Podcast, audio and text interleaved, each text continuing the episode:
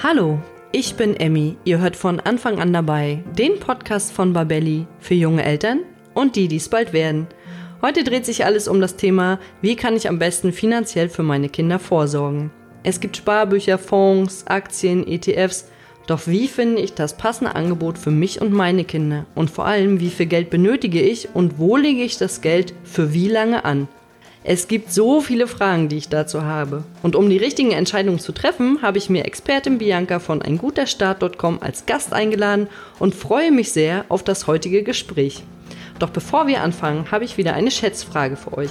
Was denkt ihr, ist 2018 die beliebteste Geldanlagemöglichkeit in Deutschland gewesen? Ihr dürft gespannt sein. Die Auflösung gibt es am Ende. Hallo liebe Bianca, ich freue mich total, dass du heute zu Gast in meinem Podcast bist und ich muss ehrlicherweise sagen, dass ich bei diesem Thema finanzielle Vorsorge wirklich wie ein kleines Kind im Dschungel stehe. Fonds, Wertpapiere, ETFs, Ansparrente.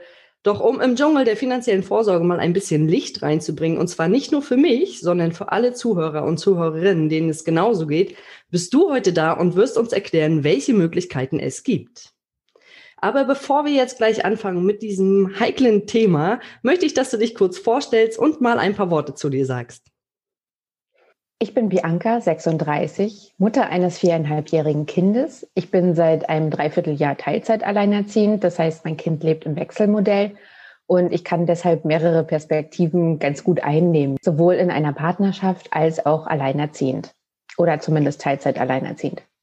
Ah ja, ja, das geht ja vielen Eltern so. Und äh, jetzt frage ich mich, wie bist du denn eigentlich zu dem Thema Finanzen gekommen? Ja, meine eigene Erfahrung spielt da eine ganz große Rolle. Ich bin also nicht äh, irgendwie Finanzberaterin oder sowas, sondern ähm, bin eigentlich Kulturmanagerin.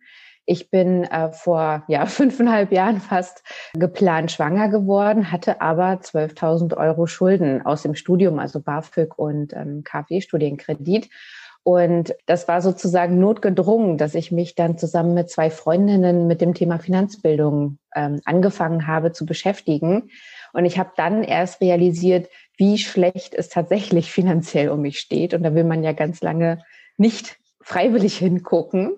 Das stimmt. Ähm, ja, deswegen ähm, hat sich dann aber mein Verhältnis zu Geld um 180 Grad gedreht. Inzwischen habe ich lange alle Schulden abgezahlt, habe ein ziemlich gutes Polster angelegt und investiere auch für mich und mein Kind. Oh ja, das hört sich auf jeden Fall sehr gut an. Also so ein Polster könnte ich, glaube ich, auch ganz, ganz gut gebrauchen.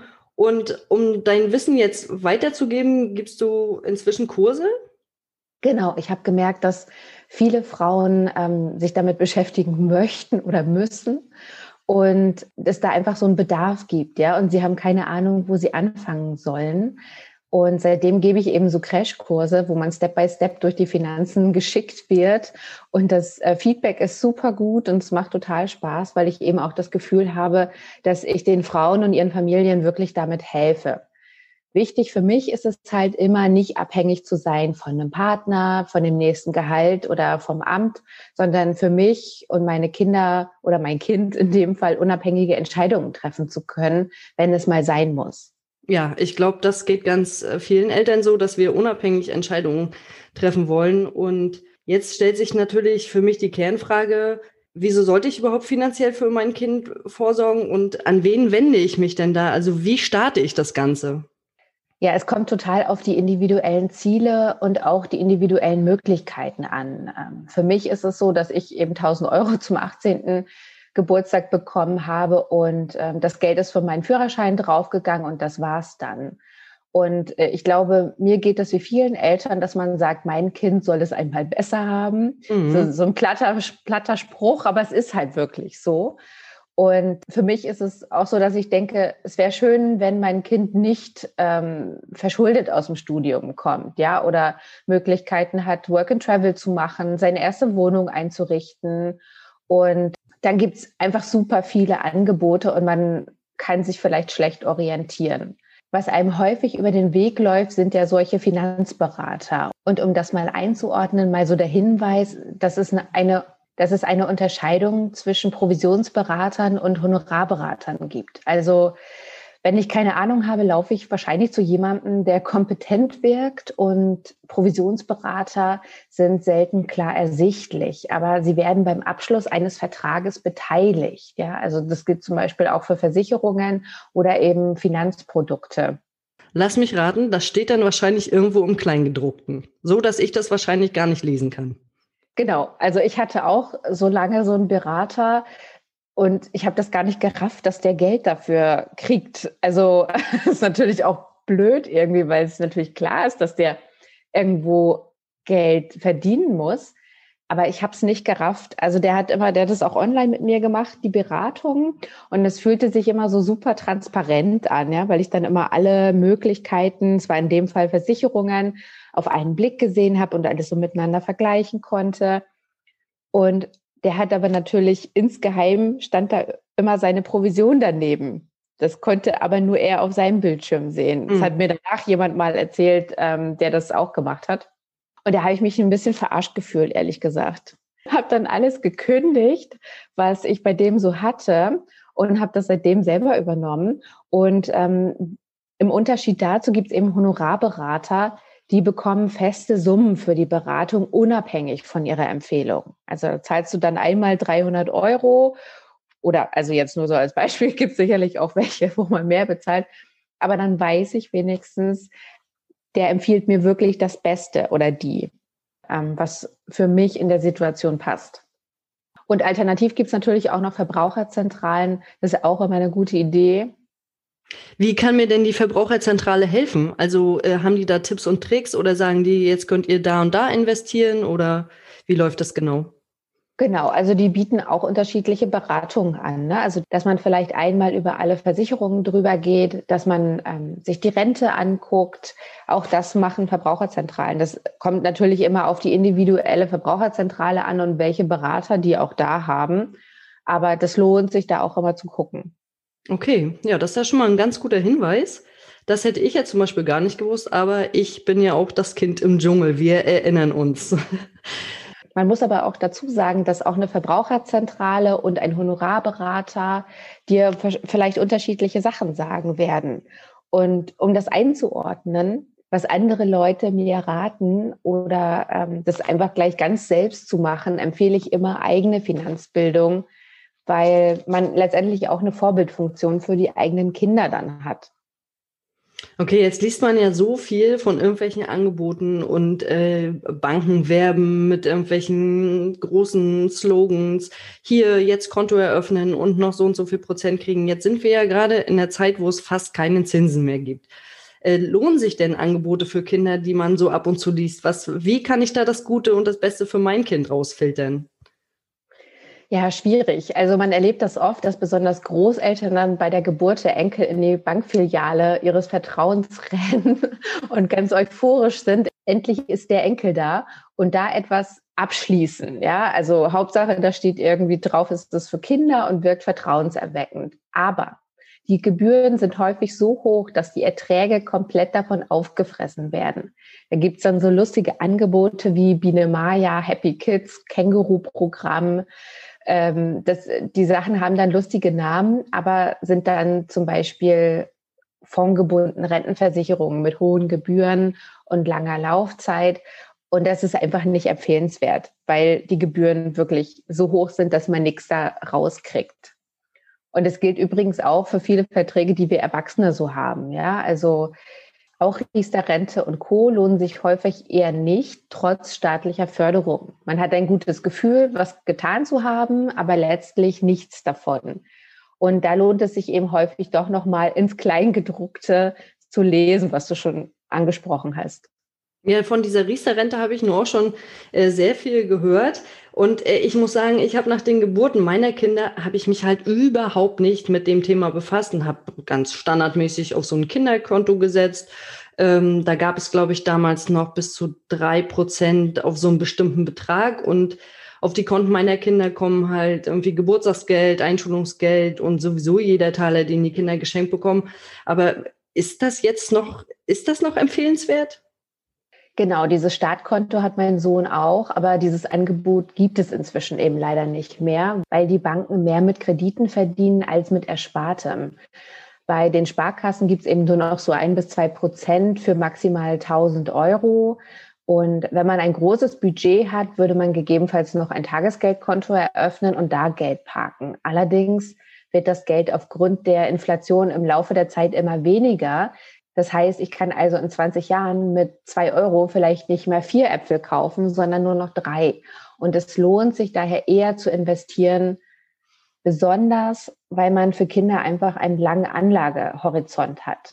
Also mindestens bis die Kinder 18 sind und da gibt es dann eine konservativ gerechnete Rendite, also bei ETFs zum Beispiel mit äh, fünf bis sieben Prozent. Und auch bei ETFs gibt es spezielle Kinderprodukte. Es sind wirklich Finanzprodukte. Die Leute verkaufen dir also was. Und äh, im Grunde kannst du das aber alles alleine machen, wenn du dich ein bisschen bildest. Und das kommt dann eben auch den eigenen Finanzen und der eigenen Altersvorsorge zugute. Und gerade das finde ich auch wichtig, weil es nützt ja nichts, wenn das Kind einen Haufen Geld zum Verprassen hat, wenn es 18 ist, du aber vielleicht inzwischen am Hungertuch nagst, weil etwas Unvorhergesehenes passiert ist, zum Beispiel die Trennung vom Partner oder Krankheit, Jobverlust. Erstmal selber die Rettungsweste anziehen und dann den anderen helfen. Das ist ja immer so ein, so ein Spruch, aber in dem Fall stimmt es eben auch. Okay, aber wenn du jetzt von, du hast ja gesagt, wir müssen erstmal investieren und wenn du von investieren sprichst, meinst du dann an der Börse? Genau, richtig, an der Börse. Also welche Anlageform und in welchem Verhältnis ich wo investiere, kommt eben auf die persönliche Risikobereitschaft an und auch wie viel Geld ich mitbringe. Man sollte ein Notgroschen in Höhe von drei bis sechs Monatsgehältern haben und erst danach solltest du eigentlich anfangen zu investieren, weil das eben ja schon risikoreicher werden kann. Man empfiehlt, um das Risiko ein bisschen abzumindern, empfiehlt man gut zu diversifizieren. Also das heißt, nicht nur in Aktien von einer Firma zu investieren, ähm, weil das heißt, wenn die hohe Gewinne macht, fällt meine Gewinnbeteiligung auch hoch aus. Aber wenn die Firma pleite geht, ist auch mein ganzes Geld weg. Deshalb lieber breiter streuen und dafür auf Nummer sicher gehen. Also gibt es jetzt für mich die Möglichkeiten, sozusagen in Aktien oder ETFs zu investieren, aber worin genau liegt denn der Unterschied und für wen lohnt sich was? Genau, also Aktien und ETFs sind gerade so der Standard, äh, in, worein man so investiert und was sich so lohnt. Aktien sind einzelne Anteile an Unternehmen. Die können eben hohen Schwankungen unterliegen und ähm, dann gibt es schon mal so einen Börsencrash wie im März 2020 wegen Corona. Das muss man dann aushalten, dass die Aktien dann in den Keller gehen und vielleicht auch die ja, geplante Altersvorsorge ein bisschen deutlich niedriger aussieht plötzlich, als man sich eigentlich gedacht hat.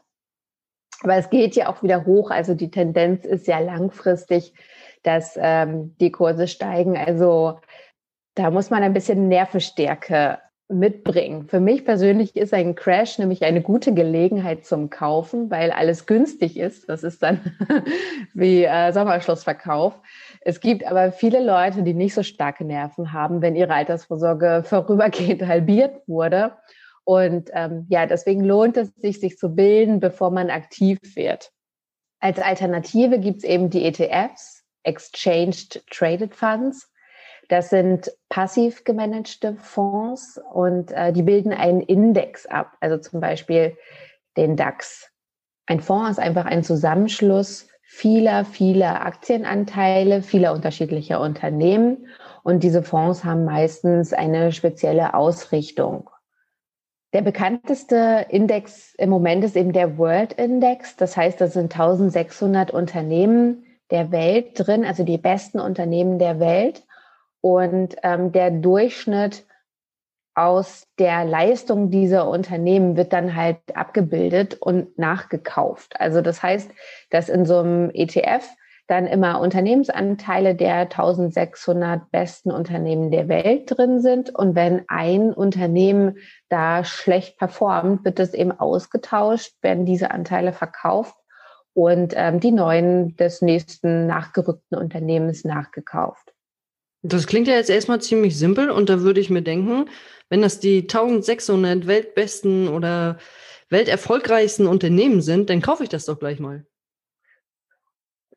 Genau, also entweder man entscheidet sich für so einen World Index, man kann aber auch noch ganz, ganz viele andere ETFs auswählen. Ja, also wenn einem zum Beispiel Nachhaltigkeit total wichtig ist, dann kann man auch auf einen World Social Responsible ETF gehen. Oder ähm, man sagt, ich möchte hier in erneuerbare Energien investieren oder in äh, E-Games, ja, also ich glaube, e Gaming wird das Ding der Zukunft, dann kann man auch da rein investieren. Aber umso aber umso spezieller dieser ETF ist, umso höher ist dann aber auch das Ausfallrisiko, dass vielleicht diese Branche dann doch nichts wird. Also deswegen ist eben dieser World ETF die Nummer sicher. Das wollte ich nämlich gerade sagen. Das klingt für mich eigentlich ziemlich sicher, wenn das so ein Zusammenschluss von so ganz, ganz vielen Firmen ist. Weil wenn dann eine doch mal irgendwie ein bisschen absagt oder der Umsatz nicht so gut ist, dann gleichen das die anderen quasi wieder ein bisschen aus. Genau, das ist eben der große Vorteil gegenüber den Aktien, ne? dass das Risiko einfach nicht so hoch ist. Und es gibt echt super viele Leute, die inzwischen in ETFs investieren, weil es auch so einfach ist. Okay, und, und wenn ich jetzt einen ETF kaufen möchte oder mehrere oder wie auch immer, was brauche ich denn, um so einen ETF zu kaufen und wie finde ich den besten für mich? Also erstmal ist es so, dass ETFs für lange Anlagehorizonte gedacht sind, also mindestens zehn Jahre, besser 15 Jahre. Und du willst einfach nicht zu einem bestimmten Zeitpunkt verkaufen müssen, zum Beispiel weil du dann eine Wohnung kaufen willst oder so, weil das immer blöd ist, wenn dann gerade der Kurs schlecht steht. Also es kann sein, dass du, dass es dann ein, es kann sein, dass es dann gerade einen Crash gibt, du aber verkaufen musst und dann kriegst du eben weniger raus als das, was du eingezahlt hast.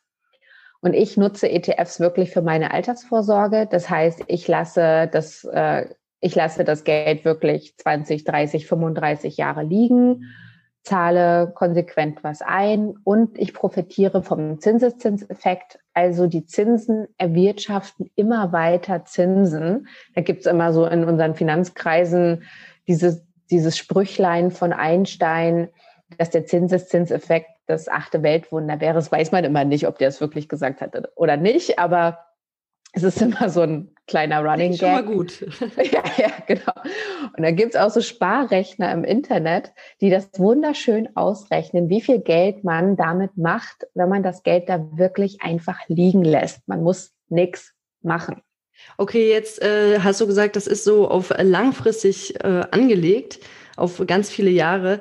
Jetzt frage ich mich, ähm, hattest du ja vorhin schon gesagt, es kommt eine Eventualität, mit der wir nicht gerechnet haben dann habe ich trotzdem die Möglichkeit, jederzeit äh, die ETFs zu verkaufen? Genau. Du kannst es immer verkaufen, du musst aber dann damit leben, wie gerade der Kurs ist. Deswegen empfiehlt es sich eben, diese Notgroschen zu haben, dass man eben gar nicht erst in die Verlegenheit kommt, verkaufen zu müssen, sondern dann das Geld angreift, was man eigentlich verfügbar hat. Und wenn du tatsächlich eine Immobilie kaufen willst oder so, dann würde ich das Geld lieber woanders parken. So, jetzt hast du ja ganz viel erklärt mit diesen äh, ETFs und was das ist und wie genau sich das zusammensetzt. Aber was genau brauche ich denn jetzt, um einen ETF zu kaufen und wie finde ich den besten ETF für mich und vor allen Dingen für meine Kinder? Um Wertpapiere zu kaufen, brauchst du erstmal ein Depot. Und da kann man dann Geld auf das Verrechnungskonto einzahlen und kann davon dann Aktien und ETFs kaufen.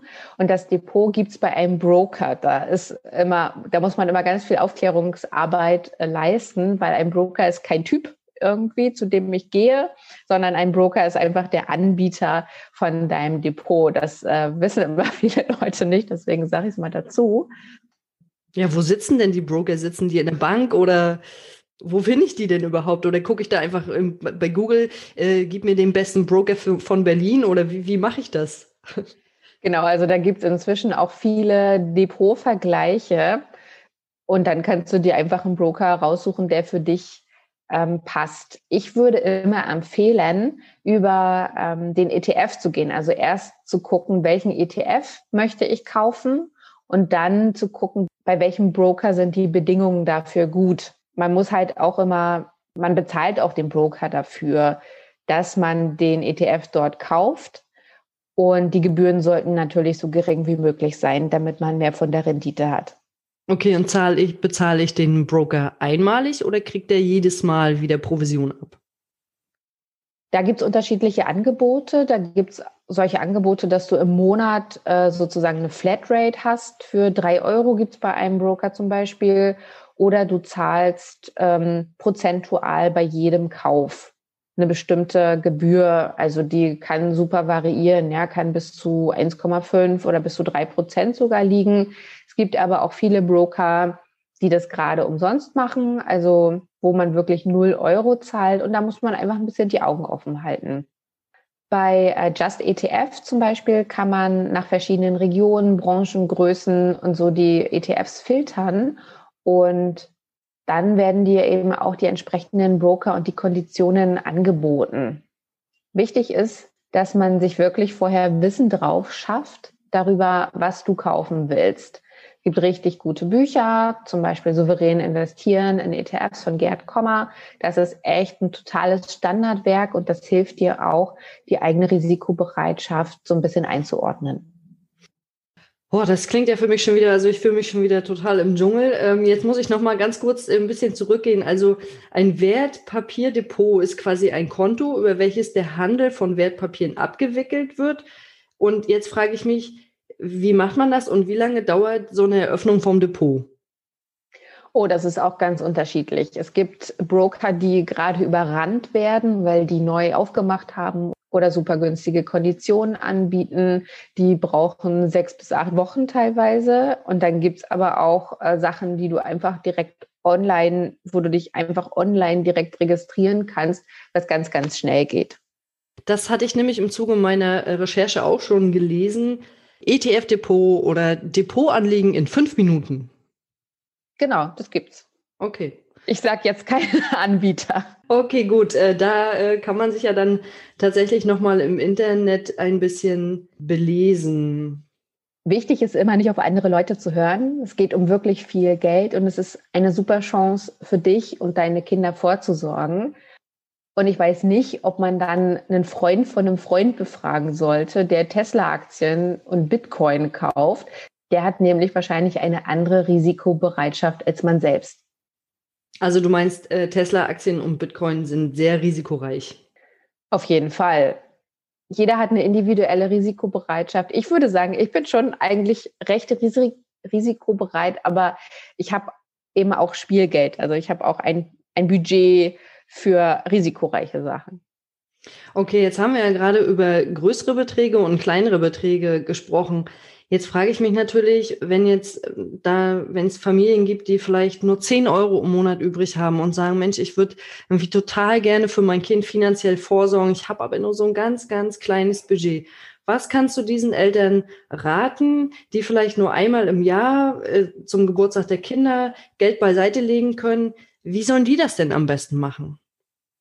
Also es gibt ETF-Sparpläne, die kann man schon ab 25 Euro einrichten. Bei einigen Brokern tatsächlich sogar nur quartalsweise. Also das heißt, alle drei Monate 25 Euro ist vielleicht machbar und dann kann man es eben schrittweise erhöhen. Ja, also wenn man merkt, äh, man hat doch noch mal fünf Euro mehr übrig und es packt einen auch so ein bisschen, weil man motiviert ist, dann kann man das äh, schrittweise ganz ganz selbstständig in seinem bei seinem Broker erhöhen. Da muss man auch nicht noch einen Fax irgendwo hinschicken, sondern das ist, sind meistens ein paar Knopfdrücke.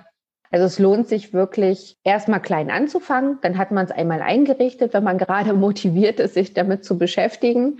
Und dann kann man es einfach weiter erhöhen, wenn man mehr Geld hat.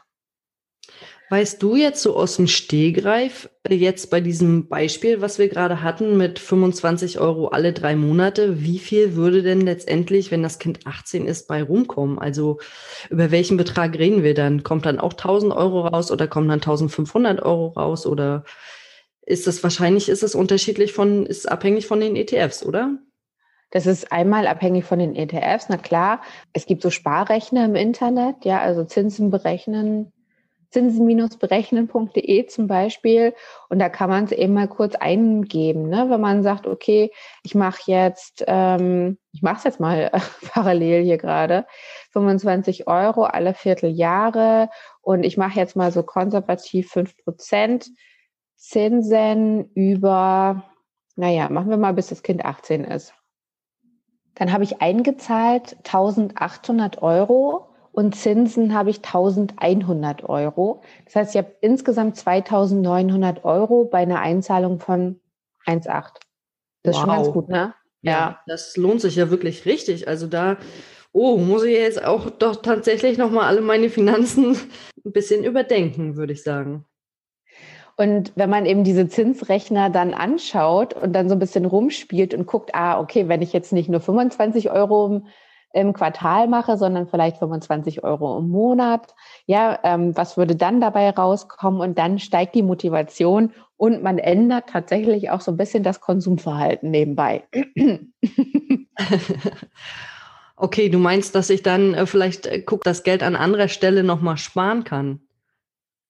Genau, also bei mir ist es so zum Beispiel, ich schneide meinem Sohn die Haare selber. Der war noch nie beim Friseur und ich nehme dann immer sozusagen das imaginär gesparte Geld und zahle das in seinen ETF als Schmerzensgeld ein. ja, das ist eine ganz gute Möglichkeit. Das sollte ich mir vielleicht mal merken. So, nächste Woche Haare schneiden bei meinen Kindern und dann äh, 25 Euro in ETF investieren. Genau. Und das Gute ist halt eben, dass auch andere Familienmitglieder sich beteiligen können. Ja, man muss das ja auch nicht alles alleine einzahlen. Was du gesagt hast, wenn es dann Geld zum Geburtstag gibt ähm, oder zu Weihnachten, dann kann man das eben auch noch ins Verrechnungskonto packen, den Sparplan vielleicht mal kurzzeitig erhöhen oder auch einmalig kaufen. Das geht natürlich auch. Also das heißt, die 25 Euro, wenn wir jetzt bei dem Beispiel bleiben, die laufen alle drei Monate und jetzt kommen, äh, kommt das Kind zur Schule und kriegt nochmal, weiß ich nicht, 500 Euro von allen Verwandten und Bekannten zusammen. Dann kann ich auch einmalig an, äh, für 500 Euro noch ETFs dazu kaufen. Genau, also man sagt immer, es ist ein bisschen schöner, wenn man das auf dem Sparplan laufen lässt, also dass du vielleicht ähm, zusätzlichen Sparplan machst mit äh, 5 mal 100 Euro, weil man einen Cost-Average-Effekt ausnutzen möchte, weil es kann sein, dass der ETF gerade zu dem Zeitpunkt besonders teuer ist und dann bekommst du relativ wenig Anteile vielleicht für viel Geld. Und deswegen spricht man eben davon, das Geld ein bisschen aufzuteilen. Also es macht mehr Sinn, das Geld zu verteilen, um mehr Rendite rauszubekommen, wenn der ETF jetzt vielleicht gerade nicht so gut läuft. Genau.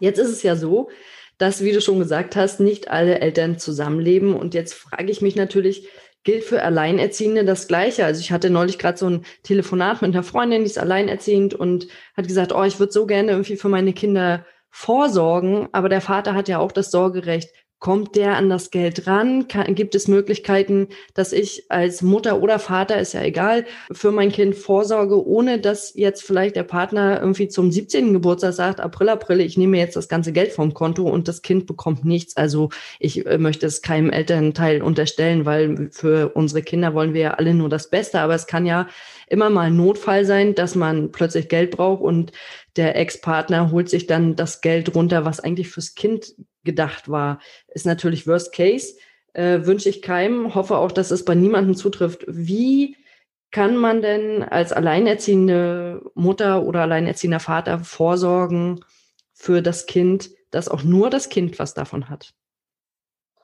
Wenn beide Eltern das Sorgerecht haben, ist es tatsächlich so, dass man auch zur Depoteröffnung schon die Unterschrift auch von beiden Eltern braucht.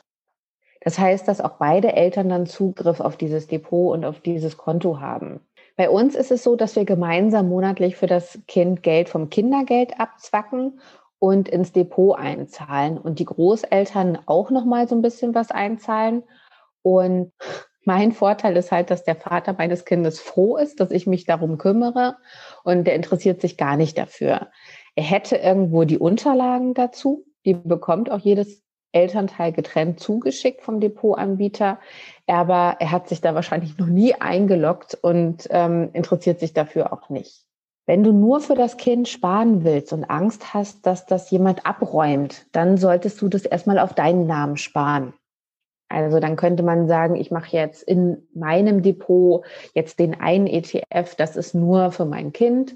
Oder man macht so eine imaginäre Summe, ja, dass man für sich selber, weiß ich nicht, 50 Euro im Monat macht und fürs Kind vielleicht 25, dann kaufst du halt jeden Monat für 75 Euro und äh, berechnest dir das irgendwie anteilig dann zum 18., dass du das deinem Kind dann vielleicht auszahlen willst. Also könnte ich jetzt quasi für mich ein Depot anlegen und in diesem Depot gibt es äh, drei verschiedene Stränge, sage ich jetzt mal. Ich weiß nicht, wie man es ausdrückt. Ähm, und zwar einmal für mich, einmal für meine Tochter und einmal für meinen Sohn. Und in die drei könnte ich dann unabhängig voneinander investieren. Genau, das könntest du machen. Da müsstest du entweder mit Unterdepots arbeiten. Das gibt einige Broker, die auch sowas anbieten. Oder man benutzt dann einfach verschiedene ETFs und teilt das dann so auf, dass man sagt, okay, der ETF ist für Kind 1, der ETF ist für Kind 2, der ETF ist für mich. Und ähm, dann sieht man einfach die individuellen Stände. Und wie viele Depots ich anlege, das ist egal, oder? Genau, also du kannst auch zum Beispiel bei mehreren Anbietern ähm, Depots anlegen, genauso wie du auch mehrere Konten bei verschiedenen Banken haben kannst. Ich habe auch zwei Depots. Also ich habe ein Depot, wo ich meine ETFs drin habe, die sozusagen konservative Variante. Und dann habe ich noch ein Depot, wo ich mit Einzelaktien handle. Ah ja, okay. Und äh, wenn das Kind dann 18 ist, dann kommt es daran oder kommt es auch schon früher daran oder sind die zeitlich beschränkt? Genau, das Kind wird vom Depotanbieter, vom Broker angeschrieben, wenn es 18 ist und informiert. Und im besten Fall hat man dann vorher selbst gute Finanzbildung betrieben, sodass das Kind nicht sofort alles verprasst, sondern auch Lust hat, sein Vermögen weiter aufzubauen und sich natürlich weiterhin vertrauensvoll an die Person mit mehr Kenntnissen wendet. man muss aber ein paar Sachen beachten, wenn man das Geld auf das Kind anlegt. Die BAföG-Grenze liegt derzeit bei ungefähr 9000 Euro. Also das heißt, wenn das Kind mehr als das hat, bekommt es erstmal kein BAföG. Ich denke dazu aber, naja, also mal gucken, was jetzt äh, in 15 Jahren ist, wenn mein Kind da vielleicht studieren will. Im Zweifel ähm, hat er dann im Studium einfach keine Schulden gemacht. Das fände ich irgendwie auch schön. Also gerade mit meiner Erfahrung, mit meinen Studienschulden. Das wäre auch gut. Ähm, vielleicht macht er aber auch vorher noch mal eine große Reise, äh, macht Work and Travel irgendwie. Dann, dann reduziert sich das Geld ja auch wieder. Mhm. Und äh, dann steht auch dem BAföG nichts mehr im Weg. Ja, aber ähm, was noch so ein Ding ist, ist die Familienversicherung. Da muss man so ein bisschen auf die Grenzen auch aufpassen. Und ähm, grundsätzlich bei meinem Budget würde ich mir jetzt aber erstmal keine Sorgen machen, dass mein Kind später zu viel Geld für irgendwas haben wird. Also das gibt's nicht bei mir. Der Vorteil ist, wenn man das Depot auf das Kind anlegt, ist, dass es auch einen eigenen Steuerfreibetrag hat. Auf Gewinne aus Kapitalerträge fallen nämlich ab 801 Euro 25 Prozent Kapitalertragssteuer an. Da muss ich mal ganz kurz reinhaken. Die 25 Prozent Kapitalertragssteuer ab dem 801. Euro, also sobald die 801 Euro erreicht sind, oder ist das aufs Jahr gesehen oder? Genau, also du darfst im Jahr 801 Euro verdienen mit Kapitalerträgen. Also wenn du jetzt ähm, Aktien verkauft hast gerade und ähm, dabei Gewinn gemacht hast und das hast jetzt vielleicht 900 Euro Gewinn gemacht, dann sind die 801 Euro erstmal steuerfrei und die restlichen 99 Euro werden dann mit 25 Prozent besteuert. Dafür also das wird auch ganz automatisch gleich mit abgebucht beim Broker. Das Geld bekommst du dann einfach nicht ähm, gut geschrieben, sondern es geht direkt ans Finanzamt. Also das muss ich ja sagen, das äh, finde ich schon mal ganz gut, dass ich mich da dann nicht noch um irgendwas kümmern müsste und äh, darauf achten muss, oh, bin ich jetzt über dem 801. Euro, sondern dass das automatisch abgeht. Das ist natürlich was für mich. ähm, ja, Moment. So. Aber also du musst dich schon um was kümmern und zwar musst du nämlich deinen Steuerfreibetrag dann aufteilen. Also diese 801 Euro kannst du dann aufteilen auf die verschiedenen Depots, die man dann vielleicht hat. Und ähm, das muss man einstellen. Das ist mir zum Beispiel auch bei meinem äh, Kindersparkonto, was wir ähm, hatten, was wir vorhin zum Thema hatten mit diesen drei Prozent Zinsen, ist mir das auch passiert, dass ich das verbummelt habe beim Kinderkonto und dass ich plötzlich auf diese, weiß ich nicht, sechs Euro ähm, Erträge, die das Kind dann hatte, Zinserträge, dann plötzlich 25 Prozent ähm, Steuer zahlen musste und ich das so auf dem Kontoauszug gesehen habe und dachte, ah shit. Und dann habe ich es aber noch angemeldet und dann haben die es mir nachträglich noch erstattet. Also man kann Glück haben, aber man muss echt diese Freibeträge muss man eintragen, das ist wichtig. Okay, gut. Ja, das ist nochmal ein ganz wichtiger Hinweis. Denn ja, wie gesagt, ich stehe ein bisschen im Dschungel und ähm, auch da hätte ich das wahrscheinlich irgendwann gelesen, hätte gedacht, wie, was, wieso ist denn jetzt so viel Geld abgegangen? Aber gut, dass du es nochmal erklärt hast. Das war mir auch nochmal sehr wichtig weil wir gerade das Thema hatten, ähm, kommt der Partner oder Ex-Partner an das Geld meines Kindes. Ne? Also man muss immer dazu sagen, wenn das Geld wirklich auf einem Kinderdepot liegt, dann gehört es auch dem Kind und es darf nicht für den regulären Kinderbedarf verwendet werden. Man darf dann nicht Klamotten fürs Kind davon kaufen, ähm, sondern höchstens außerordentliche Belastungen davon bestreiten, wie ein Auslandsjahr oder so. Und ähm, gerade wenn auch Geld von anderen Familienmitgliedern kommt oder Patentante oder wie auch immer, dann ist das einfach echt das Geld des Kindes. Und deswegen finde ich es immer sinnvoll, dieses Geld dann auch wirklich auf den Namen des Kindes anzulegen, weil das kommt ja von jemand anders für das Kind. Also ich ähm, habe das gerne so getrennt. Aber wenn du natürlich unsicher bist und Angst hast, dass jemand darauf zugreift, der darauf nicht zugreifen soll, dann musst du es natürlich auf deinen Namen anlegen. Also jetzt hast du uns ja eine ganze Menge zu dem Thema Geldanlagen und Sparpläne gesagt, gesagt. Und ich muss sagen, für mich war diese Sendung ganz schön aufschlussreich und ich werde meine Finanzanlagen auf jeden Fall nochmal überdenken. Und bevor wir jetzt die Sendung beenden, möchte ich natürlich nochmal auf meine Schätzfrage eingehen, die ich am Anfang gestellt habe. Und zwar, welches ist die beliebteste Geldanlagemöglichkeit? Und äh, der Stand ist 2018, weil ich da leider nichts Aktuelleres gefunden habe. Und da möchte ich erstmal dich fragen, was denkst du denn, was 2018 noch die beliebteste Geldanlagemöglichkeit war? Ich glaube, ich habe das irgendwie gelesen, aber ich, ich glaube, es ist was ganz Konservatives, irgendwie Sparbuch oder so. Genau, es sind nämlich tatsächlich die Sparbücher, die 2018 noch am beliebtesten waren. Und ich hoffe, dass sich jetzt durch die Sendung vielleicht das Denken auch ein bisschen verändert hat. Aber Bianca, ich danke dir auf jeden Fall für das viele Input. Ich bin auf jeden Fall hochmotiviert, mehr darüber zu erfahren. Und wo kann ich denn jetzt eigentlich noch mehr nachlesen oder etwas über deine Kurse erfahren? Wir haben ja am Anfang darüber gesprochen, dass du auch Kurse gibst. Da kannst du natürlich auch noch mal kurz was dazu sagen. Wo können wir denn einen Kurs mit dir machen? Ja, freut mich erstmal, dass du etwas mitnehmen konntest. Und ich kann nur sagen, ich habe mir das auch alles neben Job und Kind beigebracht und es ist wirklich kein Hexenwerk. Es macht wirklich Spaß und man hat dann auch wirklich ein gutes Gefühl, was die Zukunft angeht, weil man weiß, dass man was tut und vorsorgt. Am besten kann man sich informieren, was meine Arbeit angeht, auf meiner Homepage einguterstart.com oder auf Instagram einguterstart unterstrich Finanzen ich freue mich auf die eine oder andere, die dann vielleicht dazukommt in die Community und äh, schreibt mir gerne. Ich freue mich wirklich immer über Kontakt zu Leuten, die irgendwie Lust haben, was zu lernen. Also ich war ja äh, im Zuge meiner Recherchen auch schon auf deiner Internetseite und muss sagen, die war sehr aufschlussreich für mich und ich kann es jedem nur empfehlen, auch mal bei www.einguterstart.com zu schauen und seine Finanzen nochmal zu überdenken. Ich wünsche dir auf jeden Fall viel Erfolg mit deinen Kursen und alles Gute für die Zukunft. Danke, wünsche ich dir auch. Bis, Bis bald. Dann. Tschüss. Ciao. Gerade in Zeiten, wo es keine Zinsen mehr bei Banken gibt und der Markt der Angebote immer größer zu werden scheint, tut es doch gut, ein bisschen Licht ins Dunkel zu bringen. Danke, Bianca, für das schöne und aufklärende Gespräch.